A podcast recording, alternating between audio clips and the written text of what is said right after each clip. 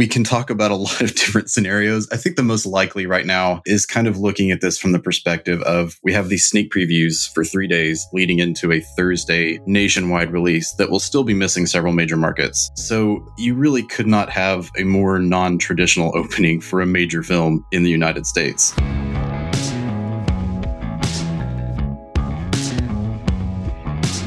This is the Box Office Podcast. My name is Russ Fisher. I'm the editorial director of the Box Office Studios, which provides editorial content to movie theaters. And with me, as always, are Daniel Loria, the editorial director of Box Office Pro, and Rebecca Pahle, the deputy editor of Box Office Pro. Great to talk to both of you again. And coming to you live on a Thursday now. This is exciting. That's right. On like 10 This is our Thursday. first Thursday episode. Yeah. on on the long-awaited Tenet U.S. opening Thursday. As we mentioned uh, last week, yeah, we're moving our schedule to Thursdays rather than Mondays, and a big part of that is because uh, movie theaters in the U.S. are open again in many states, and so.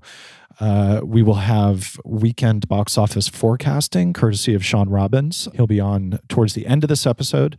And that means that we also have news to talk about. Uh, so we're going to jump right in with a little rundown of what happened this past weekend, which begins, of course, with Tenet opening internationally and it opened to 53 million which considering that we're not at 100% uh, seems pretty good Yeah, yeah, really positive news coming out from uh, from overseas. Uh, looking at an actual gross of fifty three point six, uh, to be specific here, from Warner Brothers. Top markets for. Uh, UK leading the way, its home market with uh, seven million dollars in its opening weekend, uh, followed by France with six point eight million. In third place, we've got South Korea with 5.1 million, and then Germany with uh, 4.5 million for that opening share. In a context of uh, two things to keep in mind, of course, right? One, pent up demand for new titles like this one, of course, is going to bring uh, more people out than usual. But a global pandemic and restrictions to capacity for cinemas is probably going to hold some audiences back. So, as we've been saying for a number of weeks, it's a promising start, but uh, this is far from the usual opening day weekend numbers that we've come to expect. You know, I think you're leaving something out. There's an important third factor, which is that international movie star Tom Cruise posted a video of himself at the Tenet UK premiere. And I mean, maybe it's just me, but I want to say that drove a couple of million dollars worth of box office easily. I, I love me, my Tom Cruise. Mm-hmm. Um, I'm a big Tom Cruise fan to, to a certain extent. I shouldn't even say that. Um, I've seen like maybe eight of his movies. And I think Eight. Yeah, I, oh no. But Eyes Wide Shut's great. I like Eyes Wide Shut. Does that count? Does that is that even a Tom Cruise movie, or is that with like Magnolia? I, I wouldn't consider that a Tom Cruise movie. I, uh, That's a Kubrick he's a, movie. He's a very he's a very charismatic man. I, I, I like the display of uh, cross studio solidarity. Given his his, I mean, the, I, I, guess the most prominent movie he has uh, coming out is Top Gun Maverick, which is a Paramount film obviously. And he's working on Mission Impossible, which is also a Paramount mm-hmm. movie. And I think, in fact, at that video, he was at the premiere seated next to Christopher McQuarrie, who they've partnered on many movies together now, including the last couple and the next couple Mission Impossible movies.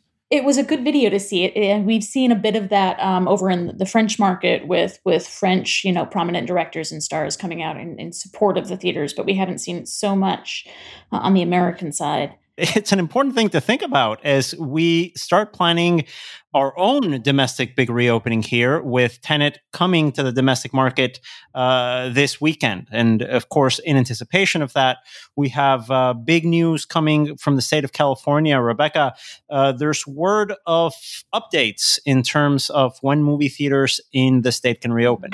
Yeah, it, it is news. Um, it's yet to be seen uh, how big the news is in practical terms. Um, so basically, what happened is that uh, California's governor released his uh, blueprint for a safer economy plan, which has a whole bunch of uh, details on a whole bunch of different industries. But as it relates to movie theaters, long and the short of it is that some counties, technically, as of Monday, uh, the 31st, can open movie theaters at 25% capacity. Uh, the basic idea is that every county in California has been organized into four tiers. Most of them are in the worst tier. That includes Los Angeles County. Uh, there are some counties, including San Diego County, San Francisco County, that have have gone down in terms of cases in terms of positivity rates uh, of COVID testing. So, yeah, it, theaters, as far as you know, the information that we've been able to see, have not actually started reopening in, in California yet. Which makes sense because if any had opened on August 31st, they would have had, I think, three days' notice to pull it off. So, so not really surprised that that no one jumped on that. Um, but there is a, a corridor for reopening. There's a plan for reopening. There are, there are benchmarks that counties have to hit, and, and there are benchmarks that they have to follow in terms of uh, a percentage of capacity that they're allowed to have once they reopen. The real question now is, you know, okay, the the major uh, exhibitors who operate in California, your your AMC, your Regal, your Cinemark, are they going to open? Or are, are they going to take it in a county by county basis? Are they going to wait until they can open in most of california at the same time are they maybe going to wait for los angeles or los angeles county that's something that, that we're going to have to wait and see you know it, a lot of the counties that um, technically can have have movie theaters open are in Northern California. So I would be interested to see if we start seeing showtimes there. But uh, yeah, I mean, we saw something similar in like all the way back in June, where there was an announcement that, oh, California theaters in theory can open as soon as I think it was June 12th at the time. Obviously that that didn't really happen. You know there's there's sensitivity to it certainly in terms of you, you don't want to reopen and then have to reclose. You, you don't maybe necessarily want to take it piecemeal county by county you would want to have a more unified campaign a more unified effort especially in a market uh, so large and so important to the industry as as california.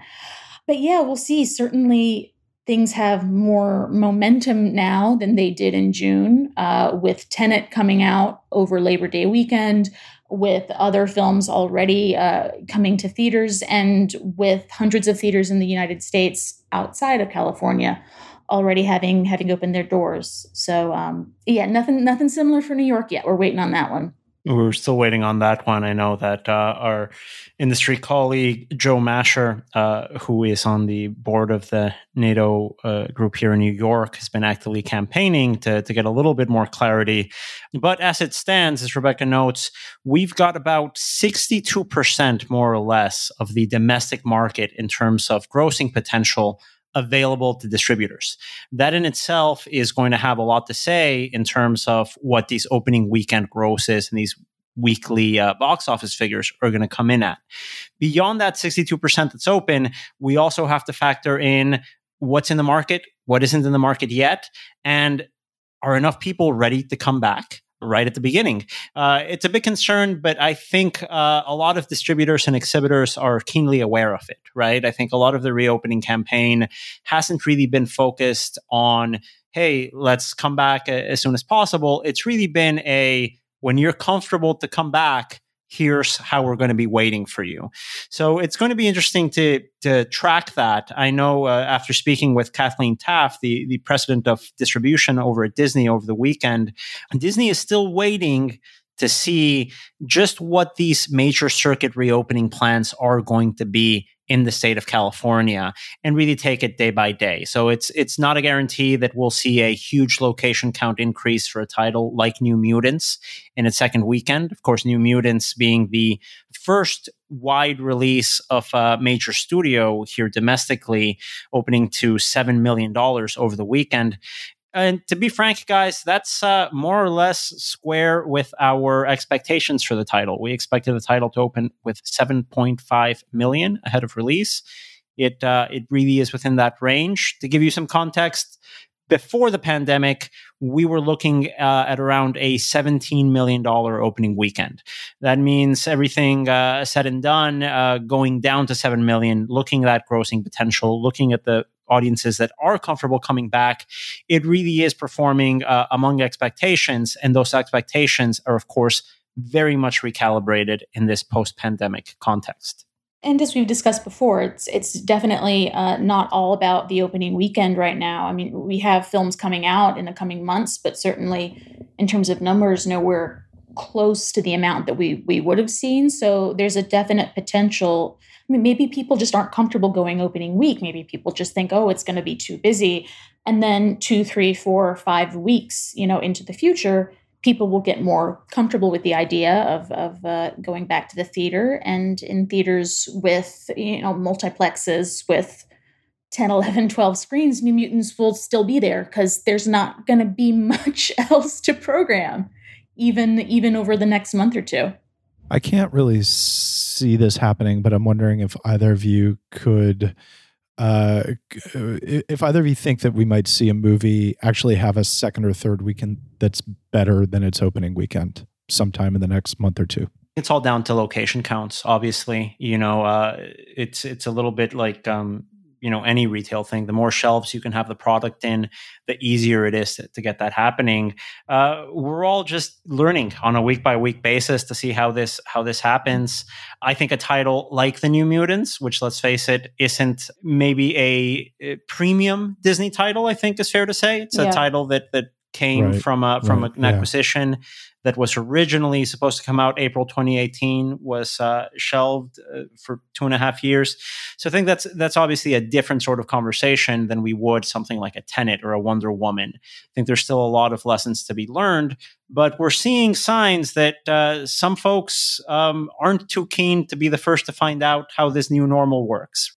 Paramount has been, as of this recording, the most recent studio to um, mostly vacate 2020. Snake Eyes was scheduled for October, and now they're October next year. Clifford the Big Red Dog, obviously a family title, previously it was going to come out on November 13th, 2020, and is now November 5th, 2021. Nothing uh, particularly unexpected there. They hadn't really ramped up marketing or, or really done much of any marketing for either of those titles. Yeah, the Snake Eyes trailer was originally planned for CinemaCon. Obviously, yeah. with CinemaCon not happening, that changed, and it just seems like Paramount kept holding the cards on that one. And good, you know, good card reading. Uh, mm, good, good mm-hmm. pun. Good but, pun. But that movie stars Henry Golding, you know, breakout star of yeah. uh, Crazy Rich Asians, and so there's every reason I think for Paramount to think that they've got a solid performer on their hands with Snake Eyes, just based on his uh, casting alone. So. Uh, it, actually, it, to me, it suggests some confidence in the movie that they decided to hold it for a year rather than just dropping it uh, without much fanfare. New, New Mutant sing it. Um, yeah, and, and and at this point, I mean, there have been some some other shifts, um, mostly relating to uh, their 2021 and 2022 lineups. But um, as of this point, the only uh, you know the only release that Paramount has on the calendar is their December release of Coming to America, the Coming to America sequel, it's two the number two saying those two titles out loud you cannot distinguish between them. Um, right. but the coming to america sequel is paramount's next release. So um, i mean at this point they're able to really kind of focus on something that's not coming out until december in terms of, of marketing. It's it's a known property. It's it's known stars. Um, you know eddie murphy certainly with dolemite is my name. I mean people still love Eddie Murphy for good reasons, and and it's not oh, it's not yeah. something like mm. Snake Eyes or Clifford the Big Red Dog where you know Henry Golding he's he's a big star he's an up and coming star, but you still kind of have to sell people on. There's another right. GI Joe movie. Oh yeah, Henry Golding was that guy I liked in Crazy Rich Asians. Right. Right. I, I, feel like wow. Coming to America is, is definitely an easier sell, and and maybe that's the thought is that Paramount can kind of put all their efforts on that horse and, and, and take other things that they might have to put more work on. Coming to America is the same director as Dolemite is my name as well, Craig mm-hmm. Brewer, mm-hmm. and uh, he and Eddie Murphy obviously, uh, you know, generated a pretty good working relationship on Dolemite, so it makes sense mm-hmm. that they've gone forward into this movie. And yeah, yeah a lot of the audience that Paramount needs to remember the original Coming to America is going to remember it without too much effort. Uh, not going to be a whole lot required Oh, it's a mm. personal favorite on, on my end. I'm a big fan. We should clarify. We should call this one "Two Coming to America," just so it's simpler for us. It rolls off. This is a note to anyone at Paramount who's listening. yeah. Exactly. So, okay, with those Paramount uh, movements, uh, you know, we've got things happening at the box office domestically. We've talked about Tenet overseas. We also had the return of the specialty market this year with the personal history of David Copperfield, which uh, Searchlight Pictures uh, put out. And uh, how did that go? So, yeah, the personal history of David Copperfield uh, was released on 1,360 screens for a, a cumulative gross of uh, 475K over the weekend. It's first specialty title to come out uh, since the COVID shutdown. Uh, I spoke to director Armando Iannucci for our August issue. Uh, he's he's the director behind uh, Veep. Is, is probably his most his most prominent title uh, to to U.S. audiences. Uh, and he told me that Searchlight told him that a lot of specialty art house independent theaters were, were really looking forward uh, to having to having a film to screen again. Specifically, looking forward to that film, looking forward to a Searchlight release. Um, and, you know, and and he was very measured when I asked him about, you know, is this ever a film that that would have gone to PVOD? Searchlight Pictures, as we know, has has been uh, really committed to the theatrical market. Um, just you know, speaking from his point of view of the director of the film, he said, you know, I want it to be able to come out theatrically um, in a way that is safe. I don't I don't want people uh, to risk their lives to see this movie. Um, you know, at the same time, just speaking my own personal opinion here, you know, it, it's a very very wonderfully, beautifully staged, colorful film, and and it's one that I personally am, am very glad that I saw on the big screen before all this all this went down. Um, you know, that is one uh, that is one Russ that I wonder, you know, I'm more interested in the holds over the coming weeks for that one because it is a sort of film that kind of no one's rushing out on the first weekend. Oh my God, I have to see another Charles Dickens adaptation. No offense to Charles Dickens, but it is a word we of mouth. We clearly have different movie. friends. I think too, as people understand, oh, this is from the person who made In the Loop and the person who made Veep, which is an amazing show. Mm-hmm. That uh, as as that understanding starts to filter through, maybe some of the audience that thinks, oh, do I need to see a Charles Dickens movie? Might think, oh wow, I I do want to see a new movie from the person who made Veep. Mm-hmm. And and once the word of mouth gets out that like, oh, this movie is is really funny. It's it's a, a heartening movie. It's it's kind of a feel good movie. It definitely doesn't have that sort of um, fusty, musty aura that I think uh, period dramas are are often somewhat unfairly labeled with. So um, yeah, that that's one the, the box office life of this movie. I'm definitely interested in in seeing, and I'm and I'm glad that it's available for people uh, to see it in theaters. It's interesting you bring up that that factor of word of mouth because right now in this recovery effort, the word of mouth is going to be uh, two pronged. One is did you like the movie, and two is going to be how did you feel in the movie theater? And that's something that we've said uh, time and time again uh, here on the podcast in the past is that it's going to take hearing experiences from people uh, that they trust, people in their social circles, to really reassure some of the folks that are concerned to go back. I think a, a lot of uh, businesses, a lot of cinemas have worked very hard to put in these policies in place. What your cousin or what your friend or, or what your partner might say about their trip to the cinema, I think that's really going to influence uh, an uptick uh, down the down the road when it comes to to that box office recovery. Real quick, we had the opportunity to speak with uh, Frank Rodriguez, the head of distribution over at Searchlight. Uh, on Sunday, as we're reporting the, the box office totals there. An interesting thing he told me, guys, was that yes, they were completely committed uh, too theatrical. It's one of the reasons why, as a specialty player, they didn't go into that PVOD space during the closures the way uh, other competitors like uh, A24 with First Cow or with a number of titles from Focus did. They really wanted to have a title there for the reopening, but they did have an unexpected uh, increase in location counts because, according to uh, to Frank Rodriguez, a number of the majors, say the AMCs, the Cinemarks, the Regals that are already open, probably gave them a couple of more runs than they otherwise would have because the the screen is available, especially right now before the tenet opening. So they did see that sort of uh, slightly wider push. They saw uh, great progress in, in markets that they don't traditionally associate with specialty titles. So some of the, the markets that did particularly well with this title include Dallas, Texas, uh, Orlando, Florida, uh, cities in Tennessee like uh, Knoxville and, and, Nashville. And that's always good to see, right? When you have these sort of titles that uh, we usually associate with their platform releases in, in the coasts do well in parts of the country that they might not have uh, the the release that that we'd all hope for. And and it's better in, in the sense that the you know 25% 50% capacity limitations that some of these theater ha- theaters have um, you know it's not going to come into play so much when it's a huge megaplex amc you know you're getting everybody in there maybe who would have wanted to buy a ticket for a more specialty limited title uh, whereas with a smaller theater maybe you're going to have to turn people away one of the upcoming titles that, that Searchlight appears to be really excited about is Nomadland from director Chloe Zhao. She directed The Rider, which was uh, very well received on, on the critic circuit and in the festival circuit a few years back. She's already uh, been tapped to direct uh, an upcoming MCU title.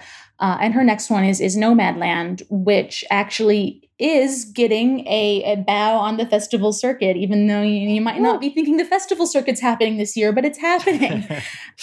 Whether we'll be able to cover it is another question. Apparently, mm-hmm. well, um, it is it is having a simultaneous premiere um, on September 11th at the uh, Venice International Film Festival and the Toronto International Film Festival, um, both of which are actually having physical film festivals.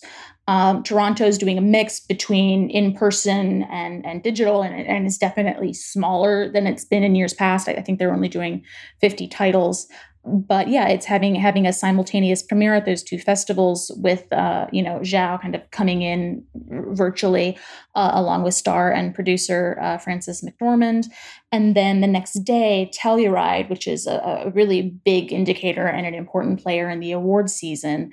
It's not having an in-person edition, but it's having this special like Telluride from Los Angeles drive-in thing where they're able just specifically to screen this film in, in drive-ins in Los Angeles, hopefully getting some of that essential buzz um, to to get butts and seats when the film comes out in theaters, uh, which it is scheduled to do in December. So it's it's weird to see that um, you know a, a, repetition of the the very normal you know film hits the festival circuit and then it has a theatrical release a few weeks a few months later. Um, but but Searchlight is is uh, is committed to that with with Nomadland and and I'm really excited to to see the film and to see how that shakes out for them. What does award season, what does festival season look like this year? Right. Yeah, it's weird. And I guess there are a couple of prongs to consider there. One of those prongs is not applicable for this movie because it's the interaction between festival season and uh, pickups, distribution pickups.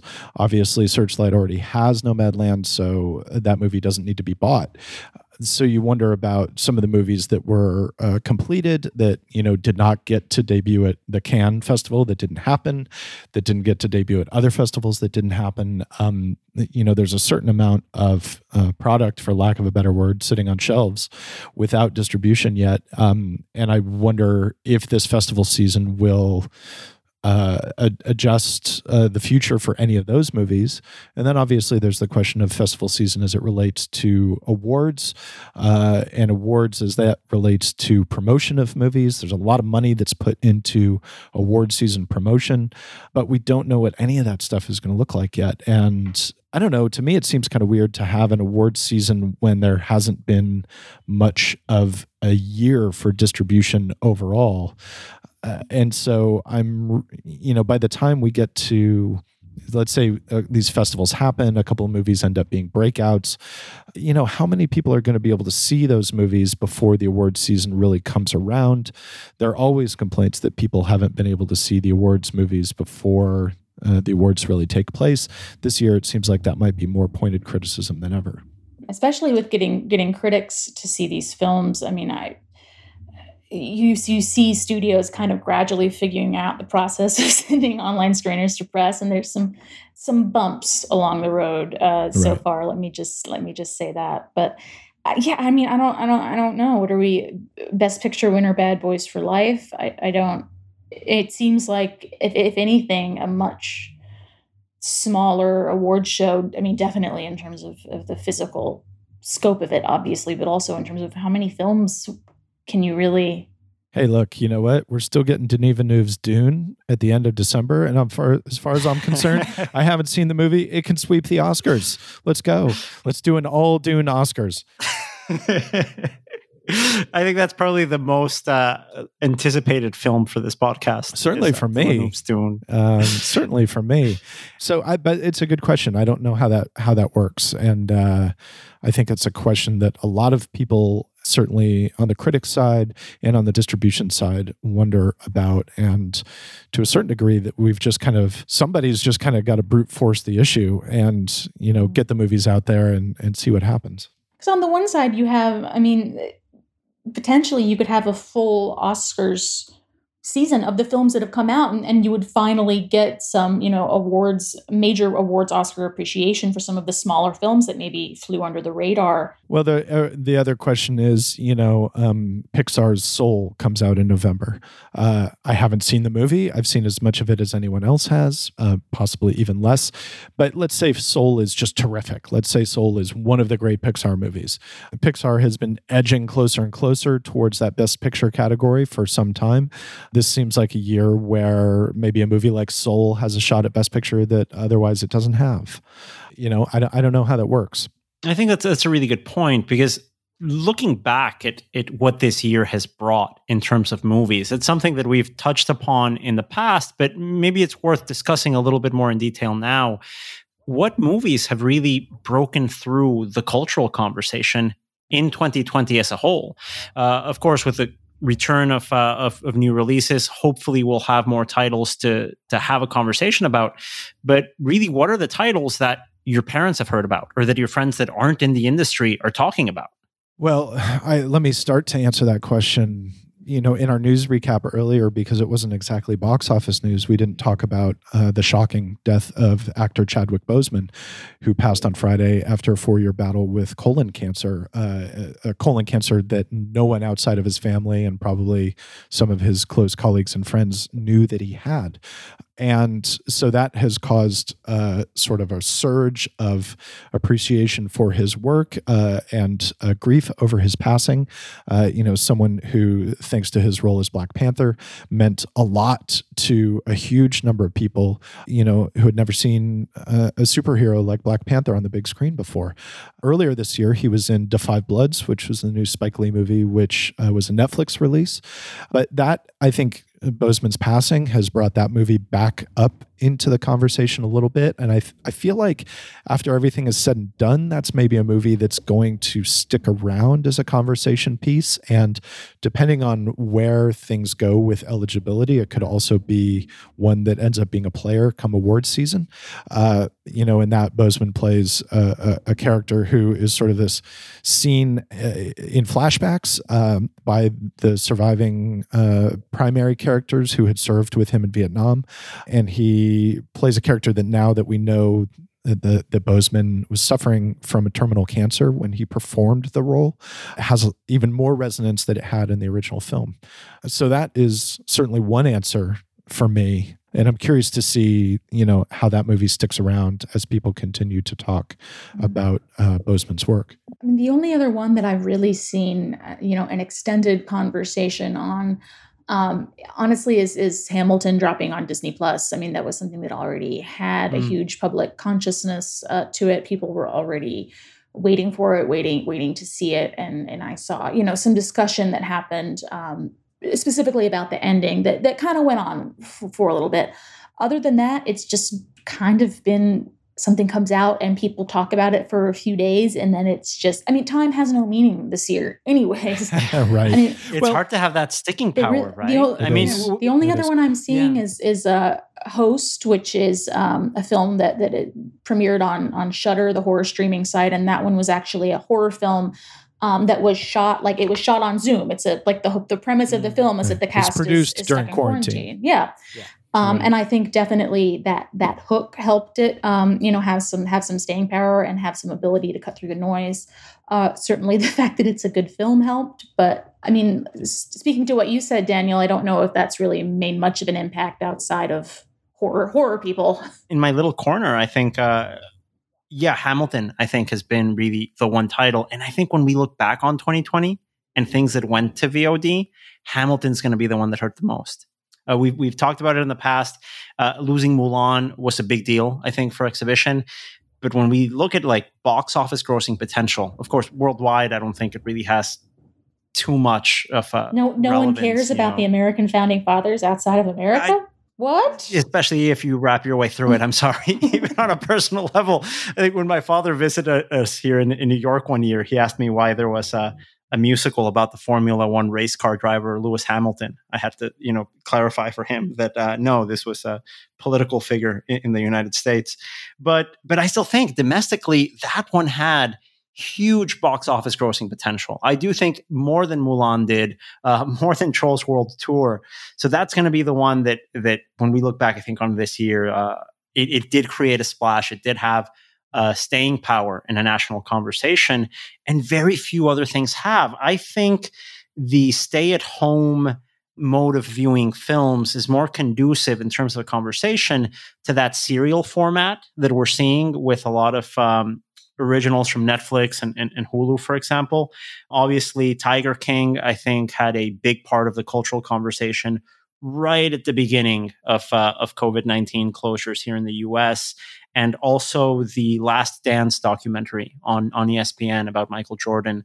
I think those two docu series, just by their nature, had this conversation power, but I'm not sure if I would include them in the whole cinema category. I think it's a little no, bit not. of a stretch to have that. What I would say, as far as things that did open theatrically, is um, you know two movies that were, I think, better than anyone expected, and which consequently have had some staying power, and which I think would have had more power with a longer theatrical window, are the aforementioned Bad Boys for Life and uh, Universal's uh, The Invisible Man, which is really a terrific mm. movie mm-hmm. like brutally straightforward, uh, but very effectively made, really entertaining and actually scary.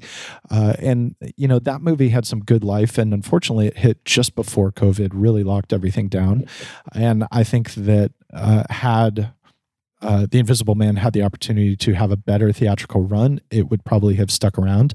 Now, of course, if Universal wants to, uh, you know, if they drop The Invisible Man back into theaters uh, in October, I think there's every reason to think that that could perform again uh, because now people know what it is, and and uh, you know, if nothing else, that that's a movie that could do well as a rep mm-hmm. circuit or even you know uh, an October re-release in years to mm. come. Double feature that with Candyman. Well, that's the thing. Ooh. Candyman's the other movie that seems like it has the big opportunity to really be a cultural powerhouse once it arrives in October, assuming that it does. Uh, so, uh, you know, I think we're all curious to see how that one turns out. Yeah, I think there's going to be a, a lot of opportunities, as you guys mentioned, in in seeing what movies that had a curtailed theatrical run end up sneaking their way back to theaters, uh, especially with not that many new wide releases coming out in, in the coming weeks. Uh, we had expected a title like The King's Man, for example, to come out in, in mid September from Disney. That's off the schedule now. So, uh, to get a better idea and a clearer picture of what we've got ahead of us, uh, not only this weekend with the release domestically of Tenet, but also in 2020 as a whole, uh, let's welcome in our dear colleague, Shawn Robbins, chief analyst here at Box Office Pro to walk us through what we can expect from this weekend's Tenet release and what's coming up after. Hey, Daniel, thanks. It's good to uh, be back. Good to talk some good news for a change. And it is good news because it's it's hard to sort of uh, figure out what these numbers mean. I mean, we were chatting here earlier on on these international figures from opening weekend. Uh, what's your take on that fifty three point six million uh, opening weekend overseas for Tenet?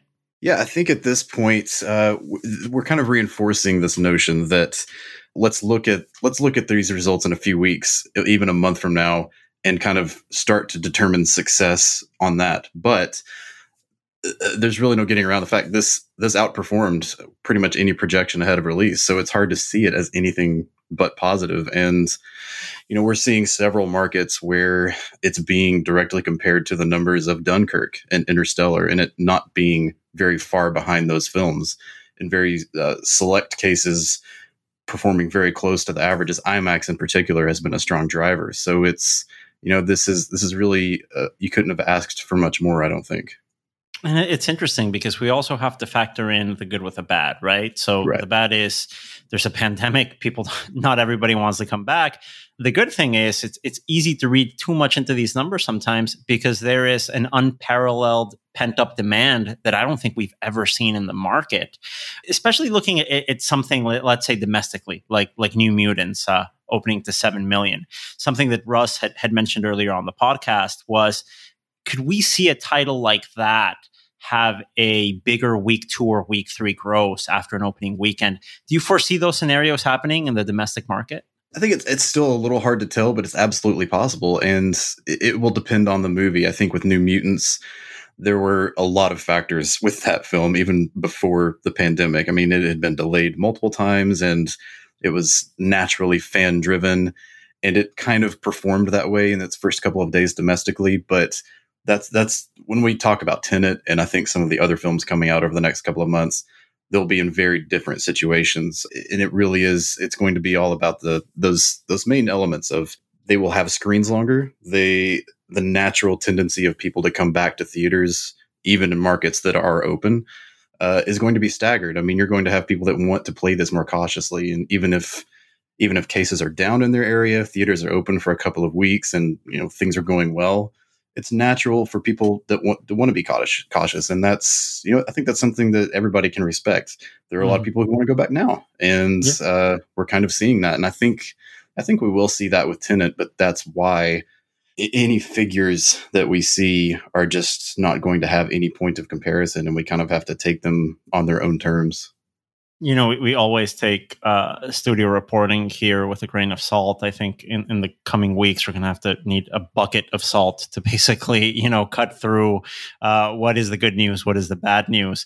But with that in mind, uh, Shawn, what can we expect from this weekend's domestic opening of Tenet? What scenarios are in your mind? Right. Well, you know, I think we can talk about a lot of different scenarios. I think the most likely right now is kind of looking at this from the perspective of we have these sneak previews for three days leading into a Thursday nationwide release that will still be missing several major markets. So uh, you really could not have a more non traditional opening for a major film in the United States, especially going into Labor Day weekend. So you essentially have this four day week, you essentially have an eight day opening for the film. But I think it's fair to look, if you want to break it down to that specific Friday to Sunday traditional weekends, just look at it normally, even Friday through Monday. It, there are going to be a lot of different patterns going on here, but with Nolan's following and the pre-sales we're seeing, I, I think it's fair to say that you know we could see an overall first week maybe hit 35 to 40 million, possibly a little higher, uh, especially with overseas results being what they are, and uh, the fact that we're we're hearing some good news out of uh, several other states that are hoping to try and get back up and running in time for this weekend. So, eh, but again, this is this is all about the the long term play, and even if it can hit that number, the higher it goes, you know, maybe that's that's going to translate to not. I wouldn't. I would hesitate to call it being more front loaded, but the, the higher it does open, maybe the more normal it can play. But it by nature as a Nolan film, his films tend to play for a long time anyway and uh, on average, you know, I think close to three months, uh, if not longer, is is probably the minimum we could expect for this to be playing in some major theaters. So, regardless of what we see happen this weekend, I don't think the whole story is going to be told for weeks, if not a month or two to come. Of course, yeah. Now, and anecdotally, you know, speaking with friends that are outside the industry, uh, you know, reassuring them on what the industry is doing to to make this as low risk as possible, a lot of folks I know are saying, "Hey, I can't wait to see it." At a Tuesday morning, sometime in early October, uh, and I think that's going to be a, the case for for a number of uh, viewers. So I think I, I agree. It's going to be uh, a number of weeks until we really have uh, a good perspective of what that theatrical run looks like. Talking about theatrical runs, um, obviously there's there's a lot to look at for the rest of the year. There's been some calendar changes with Paramount and Disney clearing up some dates in 2020. What's it looking like right now on the schedule for the remainder of the year? So at this point, you know, I think it's natural to be spooked by any release delay because we're so we're, we're, triggered by it at this point after months of it and just kind of this constant concern about what that means for exhibition. But I think the I think the perspective here, especially with Paramount's uh, delays, has been the fact that starting with well, actually, we'll start with Disney with with moving the King's Man. It was really in no man's land. Uh, it was opening two weeks after Tenet and two weeks before Wonder Woman, which yeah. leaves it really not much space to breathe. And given what we generally know about Warner Brothers uh, contractual agreements for keeping Tenet on the biggest and best screens, even if King's Man had opened, it would probably be playing in these smaller auditoriums where it's even harder to social distance and you're not getting the greatest image and sound quality. So it makes a lot of sense for them to delay it into February from that perspective. In looking at Paramount, I think there was always a question about Clifford and Snake Eyes because they uh, most likely haven't even finished production. So, it, granted, while there is this concern about having too many films in the market and just playing it safe, I think there's also that that practical thing to keep in mind of if these films are even ready. And there are still one or two films that are on the slate for later in the year that you can ask that question about. Uh, but I think those in particular, especially for for an animated title like Clifford, it, it was just kind of seem, seeming obvious that uh, they wouldn't want to keep that on the calendar. And even if it were finished, it, it would it would have been going up against a Pixar movie and the first animated movie in over half a year. So it's just you know a risk not worth taking. Yeah, it looked like a very difficult corridor and competitive corridor for for multiple releases to, to share the spotlight. Shawn, thanks so much for joining us. And for our listeners at home, you can read our final box office forecast for that domestic opening weekend of Tenet at boxofficepro.com. Well, thanks, Shawn, for that. Uh, excited to see how this weekend works out. And thanks to Daniel and Rebecca for all of their insights and contributions once again. Uh, we will see you next Thursday on our new schedule. Uh, please join us. The Box Office Podcast is produced by Caitlin Kehoe and recordeditpodcast.com. This episode was written by Daniel Loria and Rebecca Pahle and narrated by Daniel, Rebecca, Shawn Robbins, and me, Russ Fischer. Thanks a lot. We'll see you next week.